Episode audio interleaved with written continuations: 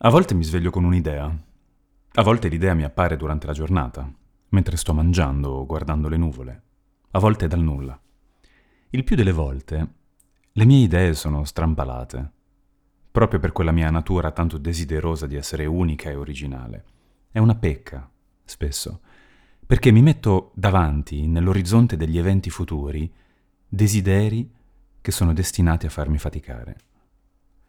Quanto sarebbe semplice se avessi idee semplici, facili, con un profilo di rischio basso.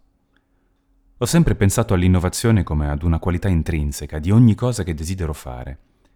Mi piace fare quello che gli altri non hanno fatto prima. Mi piace essere primo. A volte mi chiedo perché.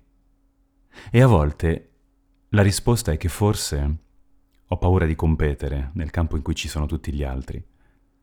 Forse temo di non essere all'altezza, di non avere le carte in regola, di non essere capace di risuonare nelle anime degli altri, nella normalità. Oppure per via del mio metabolismo, troppo veloce, troppo impaziente. In ogni mio progetto c'è una dose di follia. Un paio di giorni fa, girovagando tra i miei vecchi video, ho ritrovato una lettura dantesca che feci molti anni fa. Speedy Dante. A rivederla mi è venuta da ridere. Riconoscevo in me il giovane, che dedica ore e ore a fare una cosa senza senso, una lettura di Dante veloce, snella, giovane, appunto, grafica. Un desiderio profondo di riuscire a dare al sommo poeta la possibilità di attraversare orecchie che lo hanno conosciuto solo nella sua veste più vetusta, quella scolastica. Per chi non lo ha visto, Speedy Dante è una lettura che feci del primo canto dantesco, molto veloce, corredata da immagine in stile di cartone animato. È la fotografia di come sono i miei progetti, faticosi da fare, complessi e per pochi. Se mi fossi messo a leggere, non so, qualcosa di contemporaneo, molto probabilmente lo avrebbero visto molte più persone. Se avessi registrato una lettura senza disegni, mi avrebbe richiesto 10 volte meno fatica.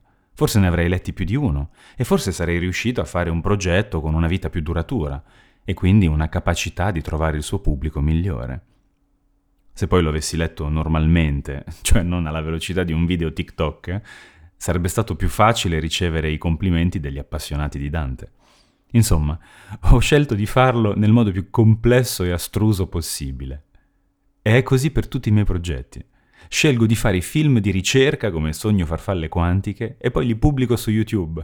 Scrivo libri di genere misti, spirituali e poetici e li pubblico su Amazon. Mi sembra come se ogni volta scegliessi la strada più complicata. Mi piacerebbe nei prossimi anni semplificare i miei progetti, fare cose lineari, semplici, facilmente riassumibili. A volte quando mi chiedono di spiegare di cosa parla la Divina Avventura, faccio fatica a dirlo. È un libro che sento troppo denso, con una storia troppo articolata per essere riassunta. Proverò, con la saga, ad affrontare il racconto in una maniera più matura, più espansa. Minimizzerò le cose strane e massimizzerò le cose normali.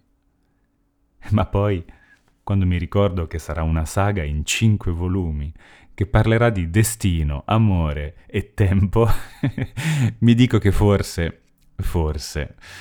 non riuscirò mai davvero ad essere semplice. Alla prossima pagina.